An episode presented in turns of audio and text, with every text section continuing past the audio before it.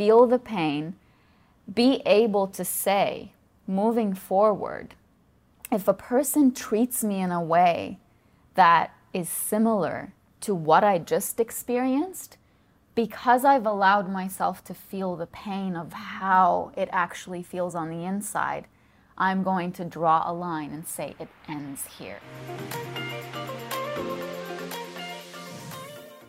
Najwa, welcome back to Women of Impact. Thank you so much for having me. I'm so happy to be here. Oh my God, the feedback we got from your last episode was just absolutely freaking phenomenal. And reading your new book, there was one thing that hit me so hard, I had to start here. And I just want to read an extract from your book.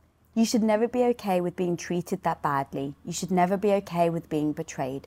You should never be okay with having someone you trusted so much turn around and treat you as if you never meant anything to mm-hmm. them. You should never be okay with that. Mm-hmm. I'm getting emotional just reading it. Can you talk to me about that yes. quote? What led to it? When someone hurts us or walks away from us, we believe that strength is showing that that didn't hurt us. Or strength is getting over that faster than they got over us or mm. whatever it is. We struggle with why does it hurt so much? And so i started that by saying the, the few words before that. It hurts because they meant something to you. It hurts because you saw a future with them because you shared memories with them. Of course it's going to hurt. And you should never ever pretend to be okay with being mistreated, with being lied to, with being treated as if you never existed in that person's life. Not being okay with it doesn't mean that you're weak. It means that you are actually using your emotions. No human would not react to someone treating them badly. Don't push yourself to a point where you gaslight yourself out of your own pain. Oh, you know? go deeper on that. Like, don't talk yourself out of feeling how bad that pain is. Don't tell yourself, well, you know what? Other people have it worse. Or if I show in any way, not that I'm saying go public and share how much you're struggling, but go public within. Go mm-hmm. public within yourself and be able to say, this experience is hard and it's going to take some time for me to heal from it. When I say don't gaslight yourself, I mean don't be that person that tells you it wasn't bad enough. It could have been worse. You were saved, you know? What if it lasted for a year longer or for two years longer? That's all gaslighting. Don't be the person who does that to yourself. Feel the pain. Be able to say, moving forward, if a person treats me in a way that is similar to what I just experienced, because I've allowed myself to feel the pain of how it actually feels on the inside, I'm going to draw a line and say it ends here. If you don't allow yourself to do that, you'll continue falling into the same mistake until you learn the lesson it's meant to teach you. Oh my God. God, that was so strong. You hit me so hard. And as you were talking, it made me think about how saying no, no, no, it's okay, um, ends up becoming a, um, a value of how much we we find ourselves worthy. Absolutely. So actually talk to me about that and about yeah. how we tell ourselves what we're worth by yes. saying it's okay. Yeah. So when you don't give yourself permission to experience any kind of emotion, you are not living from a place of I believe I have this much worth. Mm. The best example I can give you is this to anyone listening as well. If a friend of yours went through a heartbreak, would you tell that friend of yours just let's just just get over it. It's fine. You know, let's just distract ourselves by doing something else or do you look at your friend and say, you know what, that was a really hard experience you went through? Do you want to talk about it? Mm. Do you want to rest for the night? Do you want to maybe go on a trip where we could be far away and you could just gather your thoughts? Because you believe that your friend deserves that. Why don't you believe that you deserve that? Why do you believe that the best thing you can do right now is get up, find something to do, distract yourself, maybe achieve something in another area in your life, but that pain, you just tuck it away, you bury it.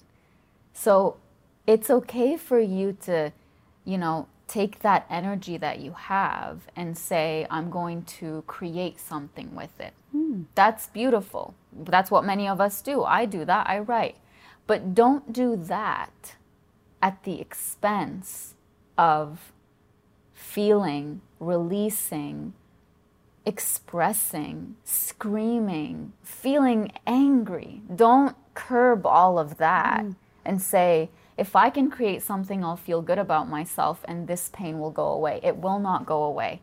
In Welcome Home, I wrote, and in The Nectar of Pain, when pain knocks on your door, let it in. Sit with it. Have tea with it.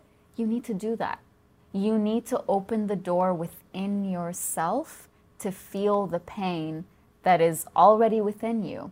There's one part in Welcome Home where I, I, I, wrote, I talked about this analogy and I said, you know, when pain knocks on your door, if you keep it at the door, yeah, it might stay there for a while, but you're adapting your life to noise in the background. Mm-hmm. And so I'm like, that door is actually not outside of you. That door is within you. Mm-hmm. The pain is there. It's just asking you to release it in some way so that it could leave you.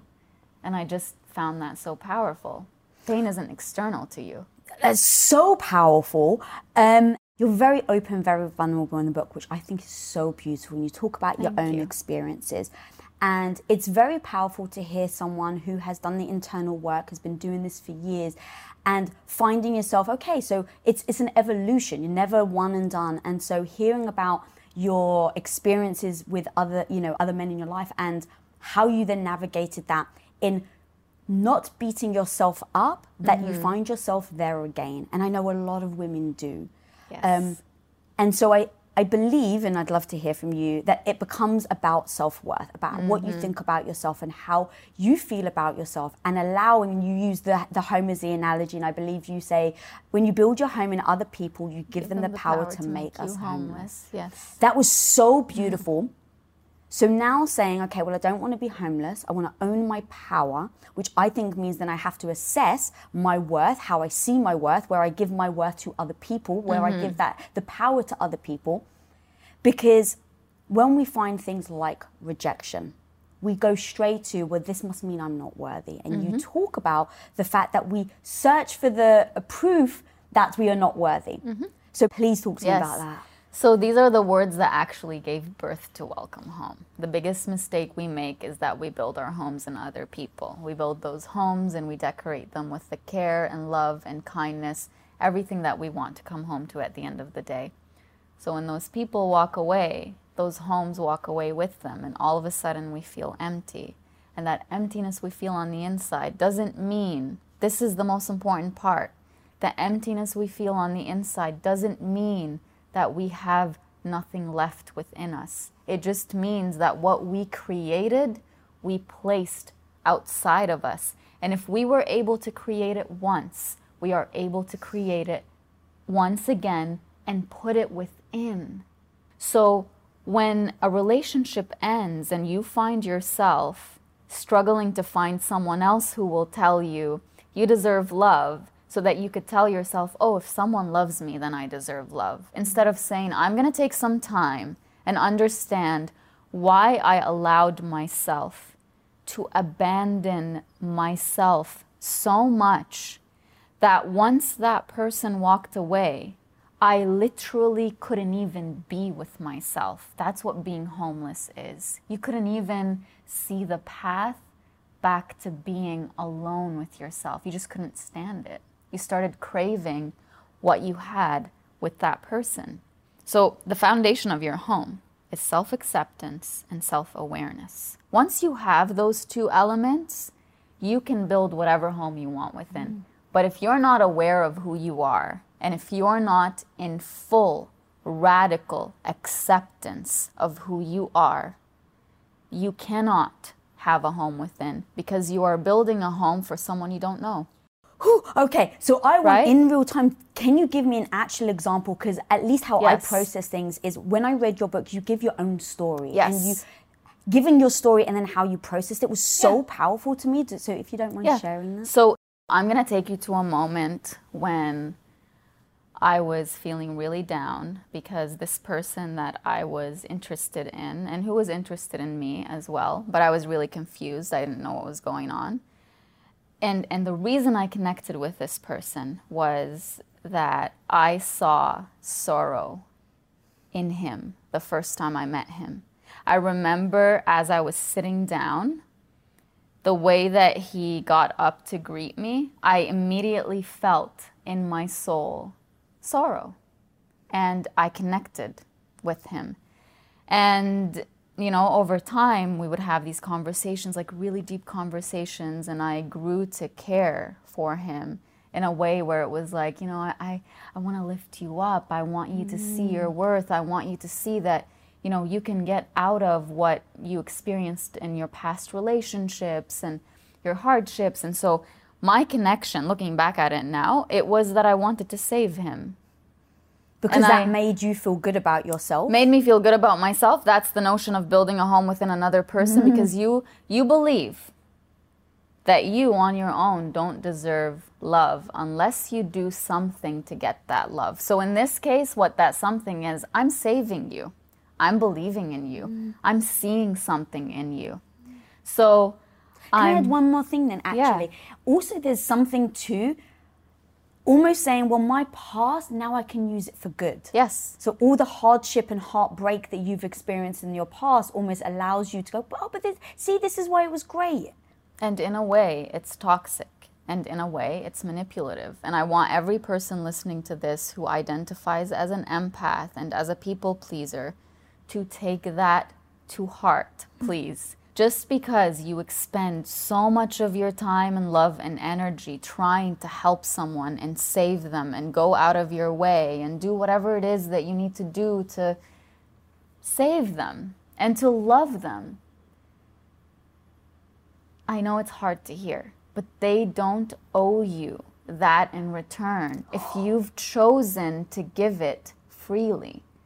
Because we hurt after giving so much and we're like, well, don't I deserve something in return? Like I tried so hard and that is toxic and that is manipulative. And I've even identified that within myself. I catch myself when that happens. And it's just because I think, you know, I give so much. Like, how could you treat me this way? And then I think, let me separate what I've chosen to give you from what you've chosen to reciprocate. And I can say, instead of saying, you owe me to treat me the same way I treated you, I could say, this is how I deserve to be treated. And if they choose to continue treating you in a way that you don't accept, you walk away instead of staying there begging them to treat you right or begging them to reciprocate to you what you have given them, right?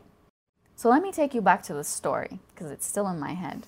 So I'm sitting there in a moment when I sensed that he had pulled away, and it was a pattern. He would open up to me and have these deep conversations with me, and then as soon as he would sense that we were, you know, developing feelings towards each other, eh, he would just pull away, and I would feel it immediately, even though, you know, it was mostly through text and calls, and sometimes we would meet for coffee and stuff. I would feel it. I just knew.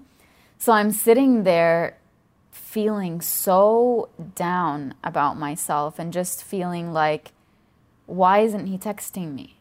Why isn't he calling me? Like, I didn't say anything wrong. Yesterday he was happy. And what happened now? And I was like confused because I didn't know. It was kind of like, from his point of view, I open the door to you when I want, to you speaking to me kindly and nicely and believing in me and saving me. But when I shut that door, hmm. you know, I, I- I just won't tell you when, and I'm I don't care about how you feel, and I'm miserable. And this was a few years ago, and I'm just thinking to myself, Najwa, why haven't you answered your own call? Why are you waiting for a call or a text to tell you you're worthy? Like you're feeling so miserable and so empty and so depleted and so weak because someone chose not to figuratively and literally answer your call. Why haven't you answered your call? So, if you notice in the self love chapter, one of the gems that I use is answer your own call for love. When you need love, don't sit there on the floor in your bathtub in your bedroom with your phone by your side, waiting for someone to magically write a couple of words. You see their name on your screen, and I know people listening can identify with this. And all of a sudden you feel great and you can get up and you have all the energy in the world. Why can't you do that for yourself? When you believe that you deserve full and whole love, and I'm saying that to myself in that moment, when you believe that you deserve full, whole, clear, open love, that's without condition, that's without you know, it's not dependent on the person's mood. Mm-hmm. It's not dependent on what they're going through. Love. You can draw a boundary with me if you're going through a hard time. Don't disrespect me if you're going through a hard time. You can draw a boundary with me if you're having a hard time. Don't take all of your stresses and out on me. You can tell me I need space. And in that moment, what I was doing was I was allowing everything that he was going through to be, you know, that's an exception. You know, I would listen to friends talking to, up to me about their stories, and and I, if they had told me something like what I was going through, you know, with this person who I refer to as Noah in Welcome Home, I would have said to them, "No, leave." Mm-hmm. But in my view, that was the exception. I could understand him. I knew what he was going through. But to anyone listening, you don't deserve someone's burdens to be placed on your back for them to believe that you actually love them. You don't have to allow someone to just completely demolish your image of who you are and your image of your self worth and your understanding of self worth just because they're going through a hard time or just because you know, once that pain starts spilling on other people, that's that's not kind. The price of someone loving you should not be you not loving you. The price of someone loving you should not be you expending everything that you have within to lift them up or save them or they should be able to love you without you doing all of that stuff you know? I hear people talk sometimes and they're like, we went through awful times, or, you know, someone will say, she went through the most difficult times with me. I really mistreated her. I really did this. I really did that. And she stayed. And, and now I see, like, she really loves me. And I'm like, you didn't mm-hmm. need to have her go through all of that to prove to you that she really loves you. Oh God, that's so strong, and vice versa, right? Like you even say, well, if I love him, then of course I'm going to stick it out. Of yeah. course I'll do this. So in my experience, mm. I thought waiting around and making sure that you know he was comfortable, that he was happy, that basically the power dynamic of our communication was in his hands. When really what I should have done was be honest with myself and say, what am I looking for at this point in my life? I want a relationship where it's open, there's communication, there's, you know, there isn't these little games or being confused or, you know, trying to guilt the other person for for what you're experiencing, mm-hmm. where there isn't any of that. And and I would I would gaslight myself by saying, but you know but but he's not ready for that. So so i, I just i waited around for a little bit and i shouldn't have done that. Mm-hmm. i should not have done that. That came from a place of literally just seeing that the only person i could have that with was this person who i in retrospect barely knew. It was more that connection of sorrow that i had with him. And is that why you say self awareness is one of the very first things that you need to do to build Yeah. your house, your, the foundation of your house? You have to be aware of why you are the way that you are, why you behave the way that you behave, and why you connect with people the way that you do. Like, if I see something in you, that's a reflection of me, right? Interesting. I was reading um, a book, and, and there was a story of a little girl who is in the airport, and there's a guy waiting for, um, they're all waiting for the same flight, and it was delayed for weather circumstances, and the guy is like getting really upset. And the little girl goes up to him and like starts making silly faces, and he just says, Go away. And then the little girl comes back around and smiles again. and, you know, the third or fourth time he broke down and started laughing. And so, what they're saying in the book is you treat people based on your worldview. This little mm. girl's worldview was everybody's nice, everybody's kind. I'm going to keep trying to get that out of him. That's what we do mm-hmm. when when someone mm. that you are eh, whether it's a friend or somebody you're in a relationship with you view the world in a certain way you can't for some reason accept that maybe that is who they are maybe the way they're treating you is actually who they are why do you need to try 10 15 20 different times until you're convinced that that is who they are Why do you think we do that? Is it the hope or the the dream that we have of what we want from life, and so we put that on the other person? Yeah, I think it's it's a mix of all of that plus how you view life and how you view people. If you genuinely believe that people cannot be bad people, you will continue to try to prove that this person is a good person. Hmm. And you so you will give offer them opportunities and you will keep trying because you're not accepting that they're showing you that even though they might not be a bad person, this is what they're able to give you right now. We build people up in our minds to be a lot bigger than they actually are. And that's a reflection of us, mm-hmm. right? It's a reflection of how we've defined the world around us and how we've defined ourselves.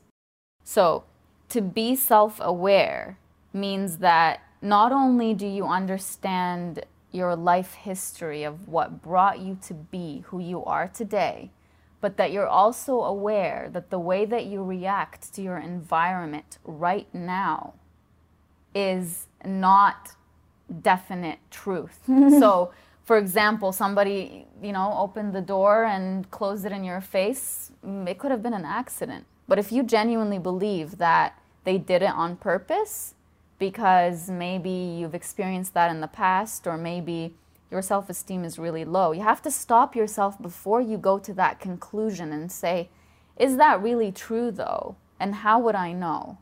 Can I just say it really hurt my feelings that someone closed the door in my face, you know, without paying attention that I'm I'm I'm, you know, walking behind them and just leave it at that and not make it mean something about you? Mm-hmm. That self-awareness is really important. You have to be aware of your triggers.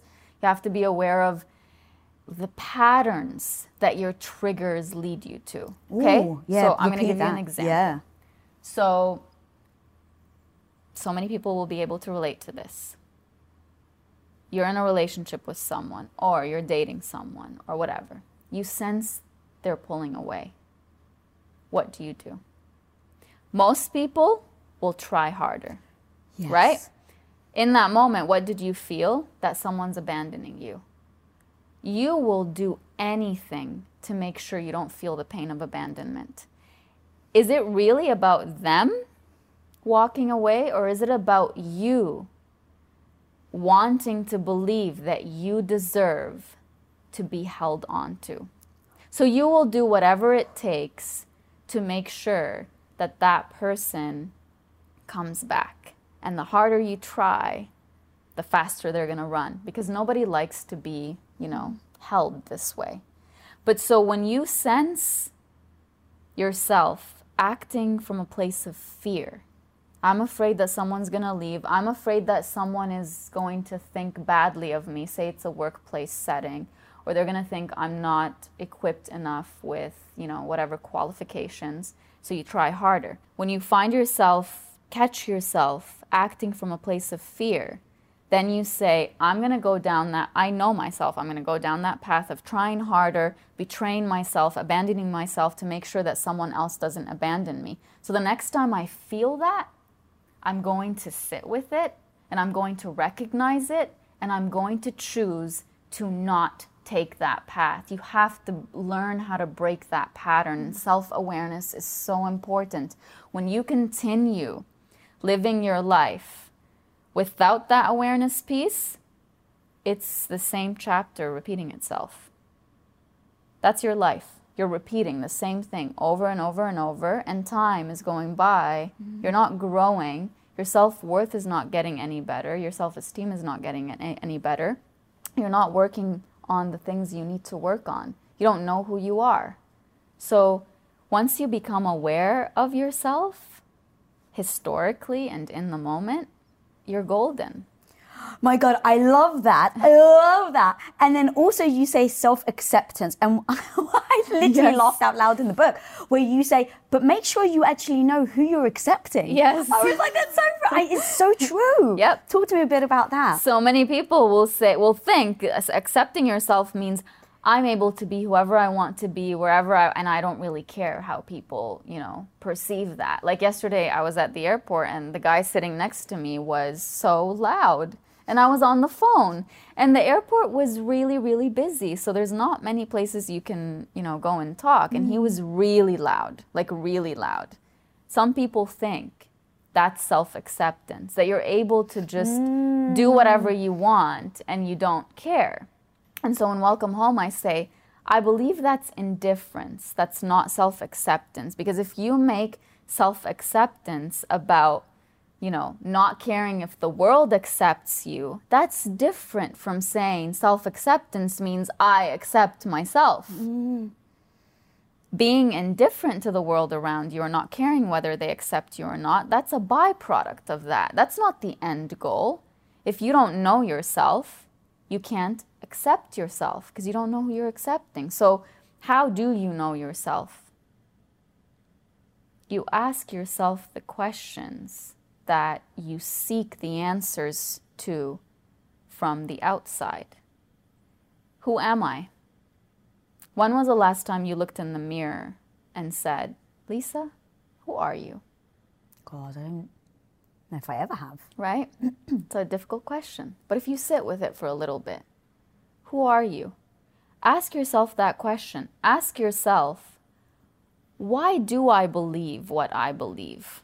why do I live my life the way that I do? Why am I scared of X, Y, and Z? Why, why am I in university or college for this program? Mm. Just ask yourself these questions. That's how you know yourself. Don't seek the answers from the external world. So many of us, what we do, and I did this for a long time, I did what my parents wanted me to do. I did what culture and religion wanted me to do. I went to university for science, hated it, but I did it because my parents told me that, you know, that's, and, and I'm not talking badly about them. No. I think they thought if she could get a job as a dentist, that would be great for her future. Mm-hmm. did I want that though? I didn't know. Yeah. I didn't know who I was. I didn't even, my definition of who I was was labels.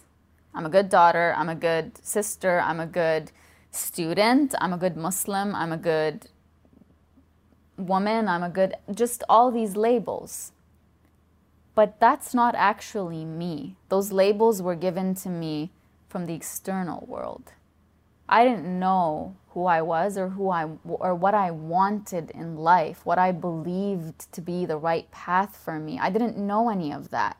And I believe most people don't know that either about themselves. And you were holding on to those labels that were given to you from external people as a way of um, validating yourself? Yes. Because I derived my self worth 100% from the outer world. If I could be a good student with high grades, that makes me feel good.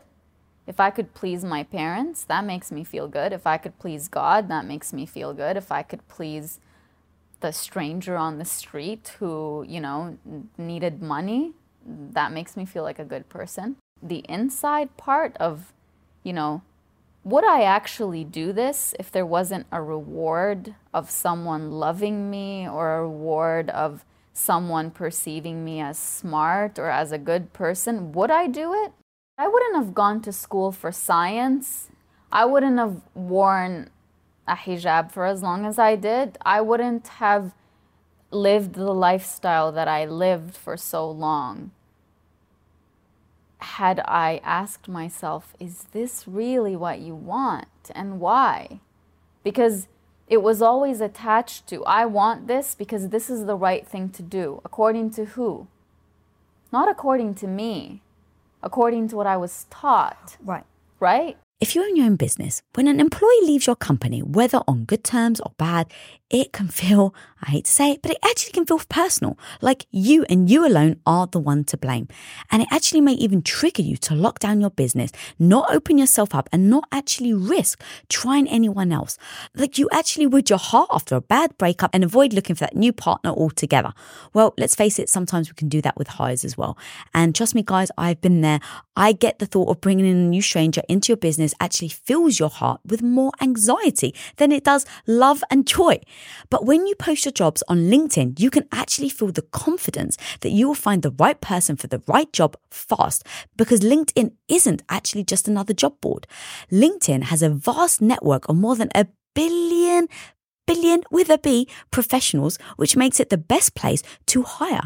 Because guys, it gives you access to professionals that you actually can't find anywhere else. And so LinkedIn does all that while making the process easy and intuitive, which then makes hiring with confidence easy when you have that many quality candidates. And it's so easy, in fact, that 86% of small businesses get qualified candidates within 24 hours. So post your jobs for free at linkedin.com slash Lisa. That's linkedin.com slash Lisa to post your job for utterly free. And of course, terms and conditions always apply. As an entrepreneur, one of the biggest challenges you will face is the negative voice in your head. You know who I'm talking about? That maybe not so small part of you that loudly doubts your abilities to actually pull the things off and make a living from your passion project. But you gotta overcome that negative voice in your head, homie, because I'm telling you, you can do it especially if you use Shopify. Now, Shopify is an all in one global commerce platform that helps you sell at every stage of your business. From launching your business to hitting a million dollars, Shopify has got you completely covered. And with all the built in Magic AI award winning customer service and the internet's best converting checkout, you have everything you need to shut down the voice of doubt and make all your amazing business dreams a reality. That's exactly why, guys, I love Shopify. So if you want to start growing your business with more customers and sales, shut that negative voice down and prove her wrong that you can do it, Shopify is here for you. So go and sign up for just $1 a month with your trial period at shopify.com slash Lisa all lowercase. Again, guys, you can go to shopify.com slash Lisa right now to grow your business no matter where you are and what stage it's in. That's shopify.com slash Lisa. So, like the same with myself Yeah. and religion. I was 21 when I met my husband. We were on our first date. I'm Greek Orthodox, and he turns around just seriously nonchalantly, and he's like, "Oh, so you know why do you believe in God?" I was like, "Uh, because my dad told me to." At 21 years old. So going to what you're saying of the power of the belief system that we have that we do not question.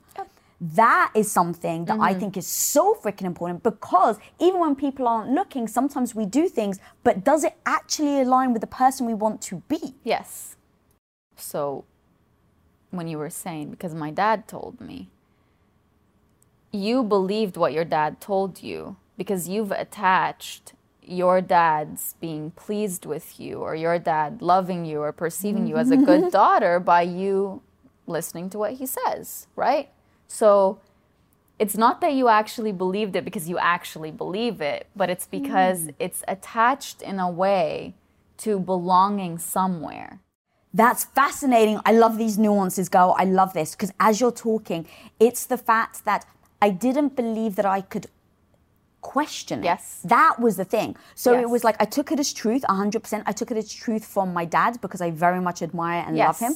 But my entire family, everybody, my entire community, the Greek Orthodox community, if you even question whether this belief is right or true to you, even in just the questioning of it, um, is absolutely sacrilege. Yes. This is where we have to be self aware. This is where we have to be um, self accepting in order to build that foundation. Because if you go out into the world and you find people that are, you know, you get in unhealthy relationships or things like that, if at least you have the foundation, then you've always got that to go back to. Yes. There's a part in Welcome Home, you definitely read this part, where I talk about the pain of leaving that office. And I say, you know, I, I can't tell you what the worst pain was. The lies that were told about me, being told that I was a liar, all I list all these things. And I say I say the most painful thing was that when I left that room, I didn't know who I was. Because all of my belief before that was I'm a good person. I'm honest. I'm someone who doesn't lie. I'm someone who experienced this story. And now I'm walking out of there being told, no, that's not you. I didn't know who I was. And after that, Could you give the uh, just people who may not know the context? Yes. So it was, I was referring to an investigation that I went through where I was told that things I said were not true and were not bad enough. And Against another individual. against another person and you know it was multiple people who said that i lied or made up lies about me that weren't true to paint me in a in a bad you know light and it completely broke me to see people who i trusted very much and people who i treated very well and very mm. nicely and with respect turn around and, and say those things about me. That broke me. It broke me. I had no idea who I was when I left there because Even though you knew you didn't lie. even though I knew I didn't lie, but because I allowed my view of who I was to be shaped by what the world told me, including those people, instead of being able to stand in my truth and say, I know I said the truth, I was in tears. And, and it made me question things. It made me go back and relive everything. Did I? Did it? Did, did this really happen? Did, You were yeah, gaslighting did. yourself. I was, just like they had gaslighted me because I had proof and I was still questioning myself. So that image of being the good person that I believed I was at that point, who never lied, who was a victim at that point, mm-hmm. in my view. I don't see myself as a victim now. I'm a lot, you know, wiser and I see things differently. But at that point, I saw myself as so powerless, so weak, so helpless. I went through probably a midlife crisis at that point because I genuinely did not know who Najwa was. I didn't. And now I was forced, thankfully, I'm very grateful for that, to figure out who she is. Even though all of these things from my past, like my upbringing and, you know, being taught to be a good person no matter what, and being brought up in a, in a very conservative way, and, you know, as a Muslim woman at the time, like, you know, just the littlest interactions with a man are considered, you know, big.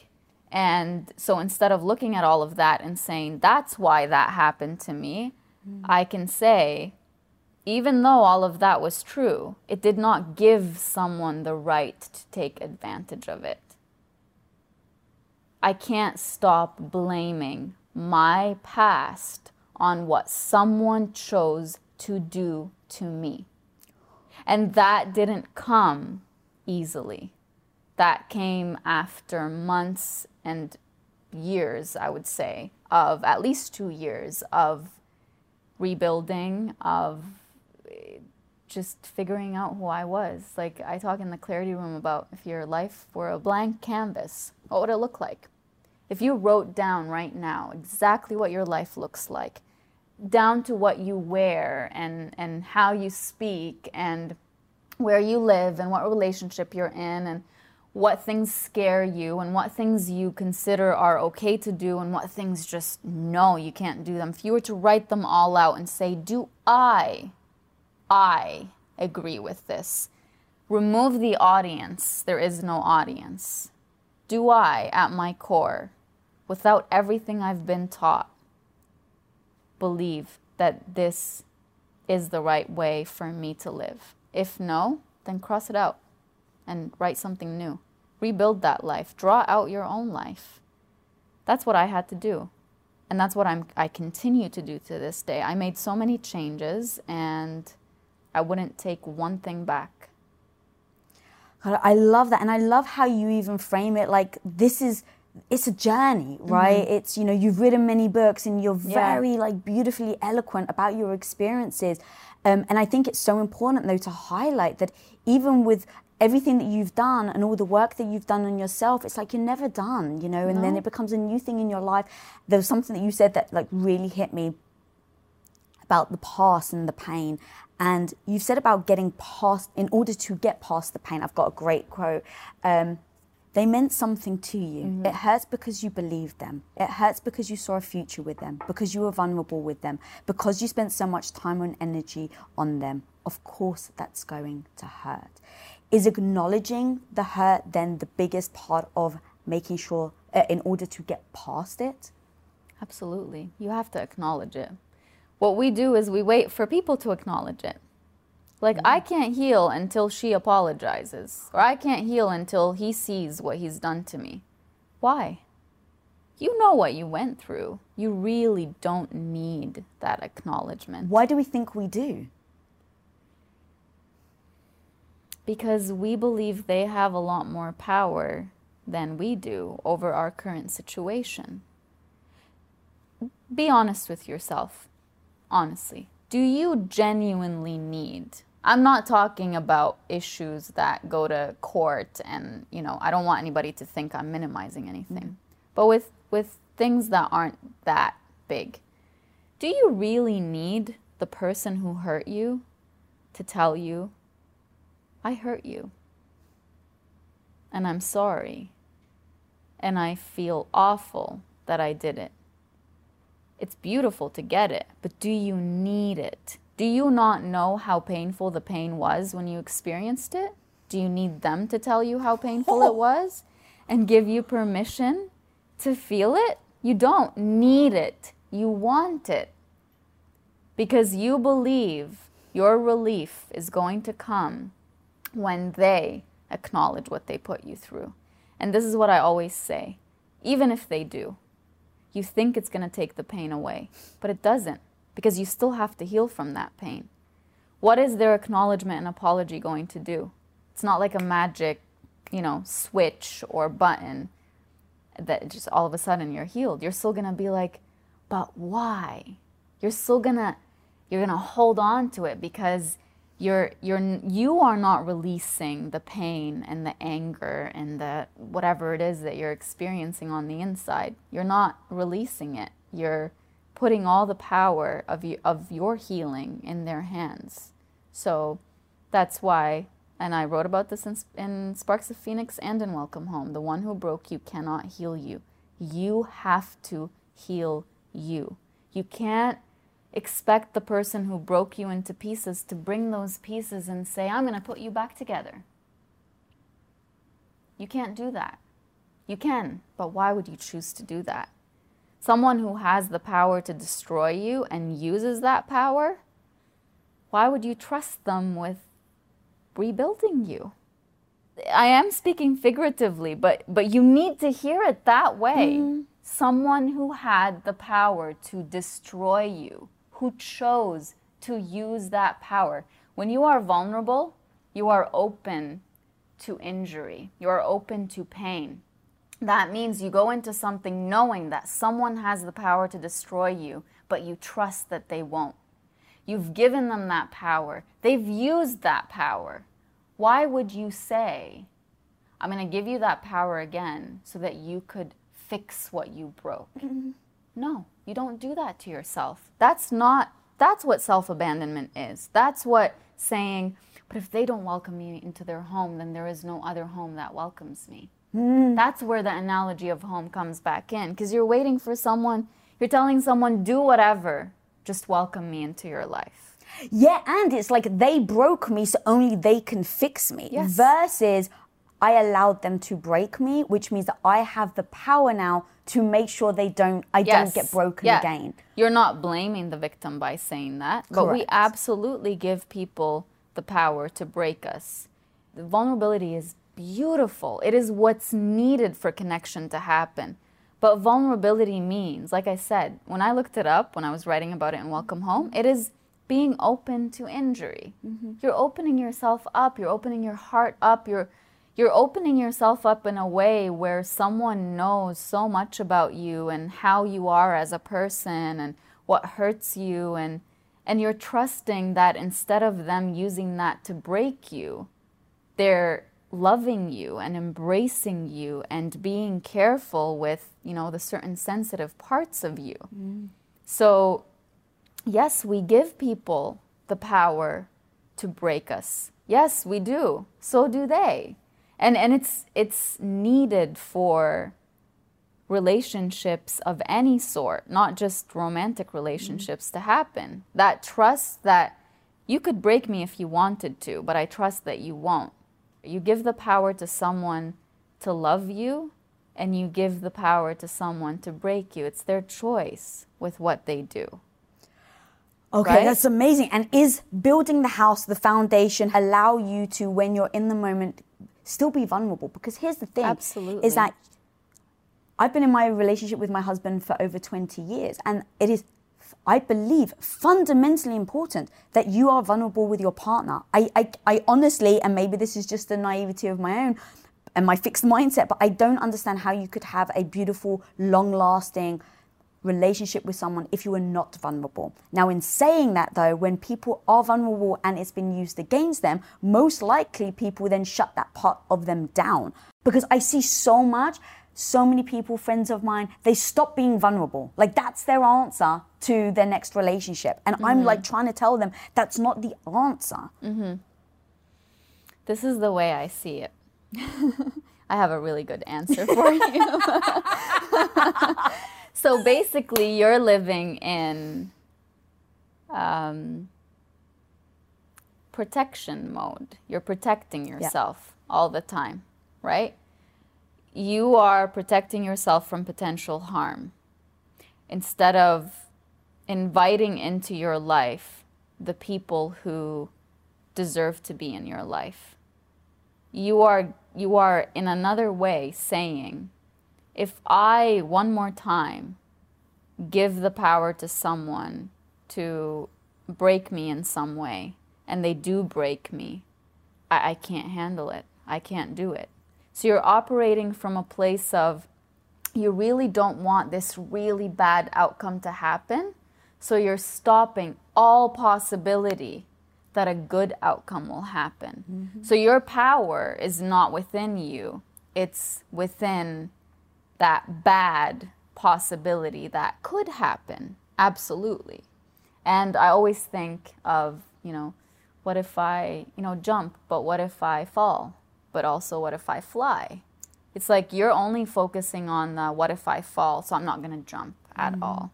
So mm-hmm. if you are constantly, you know, wearing that shield and saying, I'm not going to open up and be, be vulnerable because I've done that in the past and I've been hurt, then your power is with everyone that's behind that shield mm-hmm. because you're telling them, you can really hurt me. And you're not even focusing on the people who will come up to you and hug you mm-hmm. and love you and care for you. And this is a lot more beautiful than, you know, for people who are listening to this, having, allowing someone into your life who loves you that way is so much more worth it than living from a place of fear that you are not going to get this. Mm-hmm. Living living from a place of fear, not even that you're not going to get this beauty, but that you might get the ugliness and the pain and the so you're basically walking around your life not being an active participant in it because you're just you're just protecting yourself. That's all you're doing. When I talk about boundaries in Welcome Home, I say boundaries aren't about being in protection mode.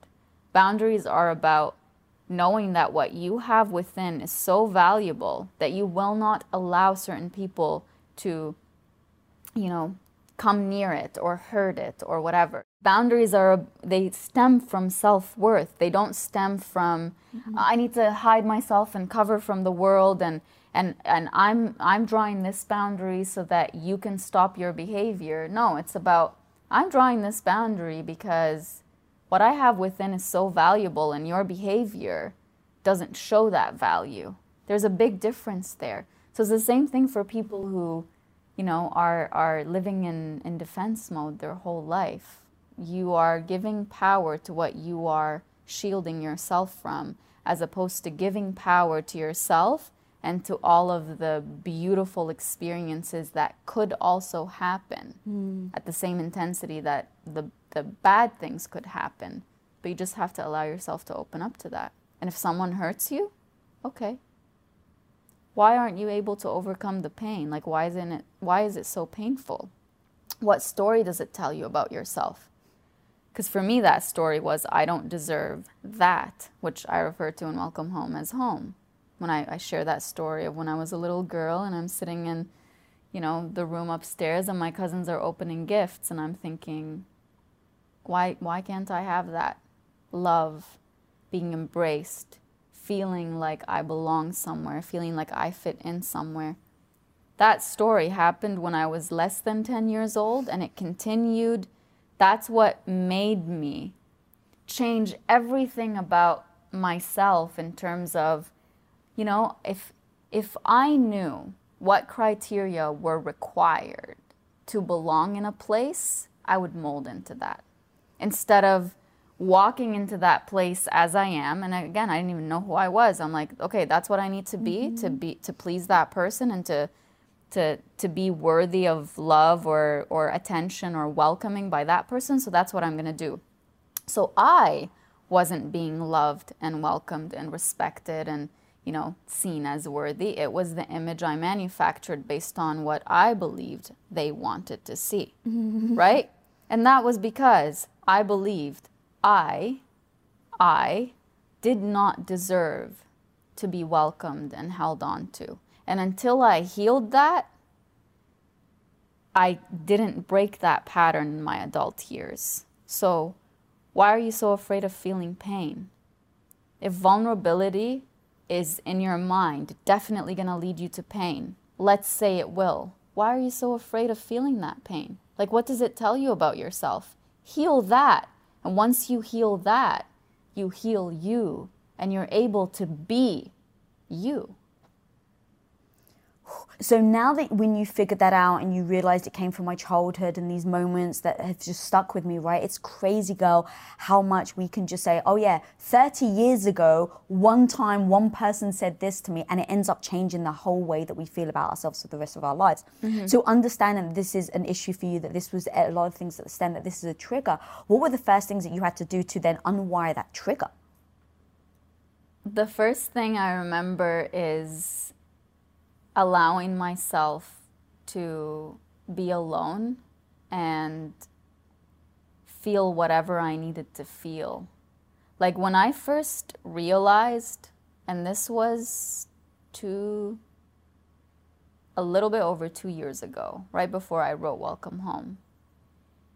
The moment I realized that that's where the pain stemmed from, is is believing as a child I did not deserve home. I didn't deserve the feeling of home.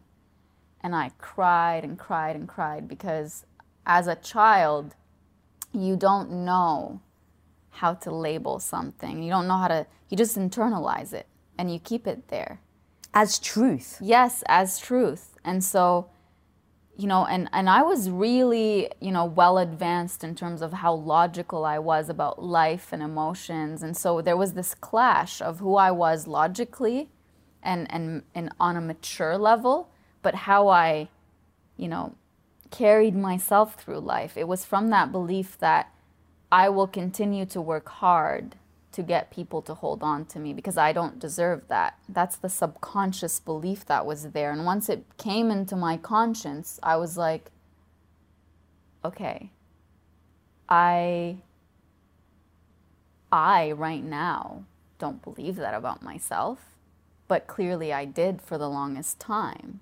So I need to allow that 8 or 9 year old me to feel that pain and I need to, right now, with where I am in my life, empathize with her and speak to her the way I wish someone spoke to me then, right? And, and forgive myself now for, you know, allowing her to to continue to to live out that truth for so long and not in a way that's like you know I blame myself no but but I, I needed to forgive myself mm. for abandoning myself for as long as I did because I believed that home was outside of me, anywhere outside of me, and that I needed to work really hard to be welcomed into it.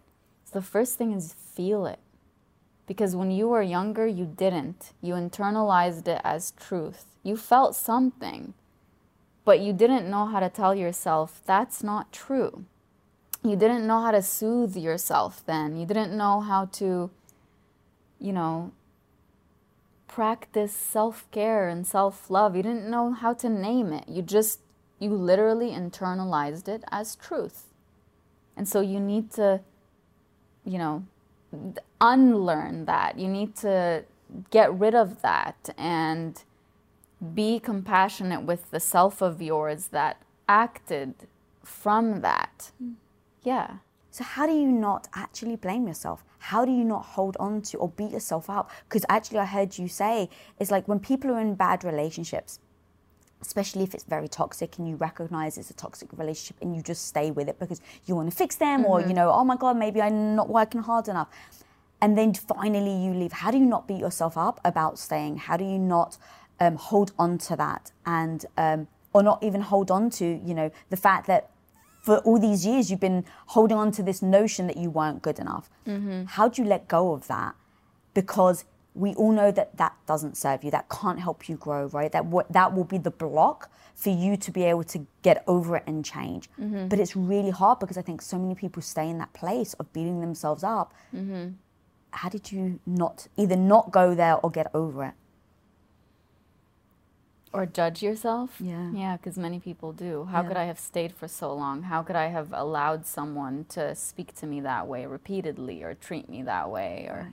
it's really self judgment, right? Yeah. Well, the way from my personal experience that I didn't go back to that place is even though I knew that in certain moments in the past, I knew better. I knew on a logical level what I deserved. I really did. And I would immediately after a certain interaction of accepting a lot less than what I deserved, or maybe, you know, if, if someone had berated me in a certain way, spoken to me in a way that's really disrespectful, and I went back to that and put myself in that setting, I knew that I was doing the wrong thing. But I couldn't, I felt that I couldn't not try harder because that was the pattern I had followed and fallen into my whole life. So even though I knew that in certain moments I was aware this was wrong, I should not allow it to happen anymore, I had to tell myself, Najwa, there was a reason that you kept going back. Mm. Maybe it was that you couldn't believe that someone could be so cruel and you were you thought that maybe if you changed them maybe if they you know felt badly for what they were doing they will turn around and say i'm sorry and they would mm-hmm. in turn become a better person maybe this you weren't asking for abuse you weren't asking for someone to berate you. You weren't asking for someone to lie to you. You weren't asking for someone to speak to you in the most hurtful ways possible. Whatever it is, you weren't asking for that. You were asking for love. And you were hoping that that's what you'll get. You were asking for respect and you were hoping that's what you'll get. So I would go back to those mm. moments and say, it's, I, I genuinely wasn't going back asking for the worst case scenario. I, there was that hope that it would be the opposite.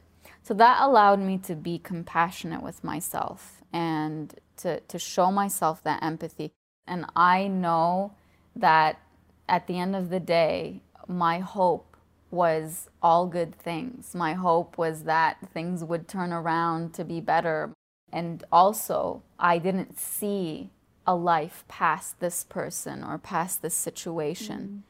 But now I do. And just because I accepted it for so long, it doesn't mean that I have to accept it for the next 20, 30, or whatever years mm-hmm. of my life.